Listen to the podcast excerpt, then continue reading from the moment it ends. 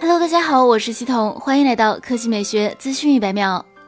据爆料，苹果将在今年三月份的春季发布会上发布两款搭载 A 十五处理器的新品，分别是 iPhone SE 和 iPad Air，同时还放出了疑似新款 iPhone SE 的照片。从给出的照片来看，新款 iPhone SE 的外观设计与上一代基本没有变化，依然是类 iPhone 5S 的外观设计，四点七英寸的屏幕尺寸与上一代相同。让人略感遗憾的是，传闻中的刘海全面屏并没有出现。新款 iPhone SE 依然保留了 Home 键，脑门和下巴的宽度也比较宽。需要注意的是，新款 iPhone SE 虽然搭载了 A 十五处理器，但很有可能仅支持低于六赫兹的 5G 网络，无缘毫米波 5G。除了新款 iPhone SE 和 iPad Air 之外，苹果还将推出数款搭载 M 二新款的苹果设备，包括 iMac、MacBook Air 等。来看第二条新闻，知名数码博主熊猫很突然曝光了 Z40 Pro 的摄像规格。据爆料，努比亚 Z40 Pro 将全球首发索尼 IMX787 旗舰传感器，拥有一比一点三英寸大底、五千万像素、f 一点六大光圈，还是行业首家定制三十五毫米大师焦段。此前有网友曝光，努比亚 Z40 Pro 中兴 Exynos 40两款骁龙八旗舰已经通过国家工信部无线电核准，这就意味着将很快发布。努比亚 Z40 Pro 将会是一款主打影像体验的顶级旗舰产品。品面向高端市场，后摄规格会非常亮眼。官方曾为该机预热，搭载三十五毫米大师镜头，能让畸变降低百分之三十五，进光量提升百分之八十，清晰度提升百分之七十八，还拥有 OS 光学防抖加全像素极速对焦，能让全场景成片率提升百分之七十。好了，以上就是本期科技美学资讯一百秒的全部内容，我们明天再见。